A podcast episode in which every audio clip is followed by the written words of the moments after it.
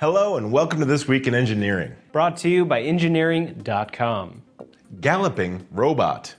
Cambridge based Boston Dynamics, home of robots like the Big Dog, Petman, and Cheetah, has now created the Wildcat, an untethered gasoline powered quadruped robot that can gallop like a horse. While not as fast as the tethered cheetah on the treadmill, the Wildcat is still fast enough to run down most humans and recovers gracefully from a fall. The robot was created as part of DARPA's Maximum Mobility and Manipulation, or M3, program to create robots that move rapidly in natural environments. The research could help produce military robots that help soldiers by carrying heavy loads on difficult terrain. Self assembling cube robots. MIT researcher John Romanishin has created M blocks, modular cube robots that move and assemble without exterior moving parts. Each cube has magnetic sides and corners around a hollow center with a flywheel capable of spinning at up to 20,000 revolutions per minute. Once the flywheel is spinning, it can be braked suddenly, which transfers its angular momentum to the cube, setting the M block rolling or even flying in any direction. Permanent magnets in each face allow cubes to attach. Of course, the real goal is to deploy this technology where it is most needed at the craps table jellyfish killing robots. In some aquatic environments, jellyfish overpopulation due to overfishing of their natural predators can be a serious problem. In fact, a Swedish nuclear reactor was recently shut down due to jellyfish clogged intake pipes. Now, a team led by Hyun Myung from the Korea Advanced Institute of Science and Technology has created the Jellyfish Elimination Robotic Swarm, or JEROS. The robots patrol a pre programmed area and use cameras to find the blooms, then can suck up and grind nearly 2,000 pounds of jellyfish per hour.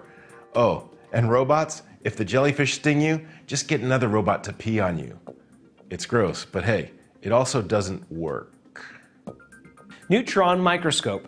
Researchers from MIT, with help from NASA, have developed the concept behind a microscope that uses neutrons instead of light or electrons to create high resolution images. Neutron beams, which interact only minimally with matter, are difficult to focus.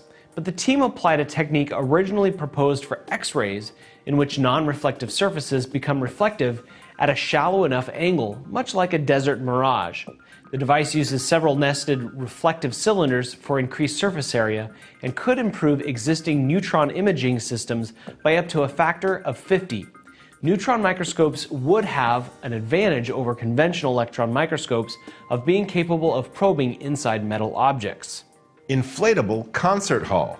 British sculptor Anish Kapoor and Japanese architect Arata Isozaki have teamed up to create the Ark Nova, the world's first inflatable concert hall. Initially created for Switzerland's annual Lucerne Festival, the temporary building, which can house an audience of up to about 500 people, is made from an easily inflatable, thin purple membrane. The building is now stationed in Japan's Matsushima Prefecture and will soon tour areas devastated by the 2011 earthquake and tsunami. Nice. But don't bring that balloon to America to host a Miley Cyrus concert. Anything that looks that much like a belly button might get pierced. Merry-go-round power. Children in rural Ghana must often study in buildings that are dark and generally disconnected from the country's infrastructure. Now, Empower Engineering, a startup from former ExxonMobil VP Ben Markham, has built a merry-go-round that converts some of the energy from playing children into electricity that can be distributed to classrooms or stored in portable lamps.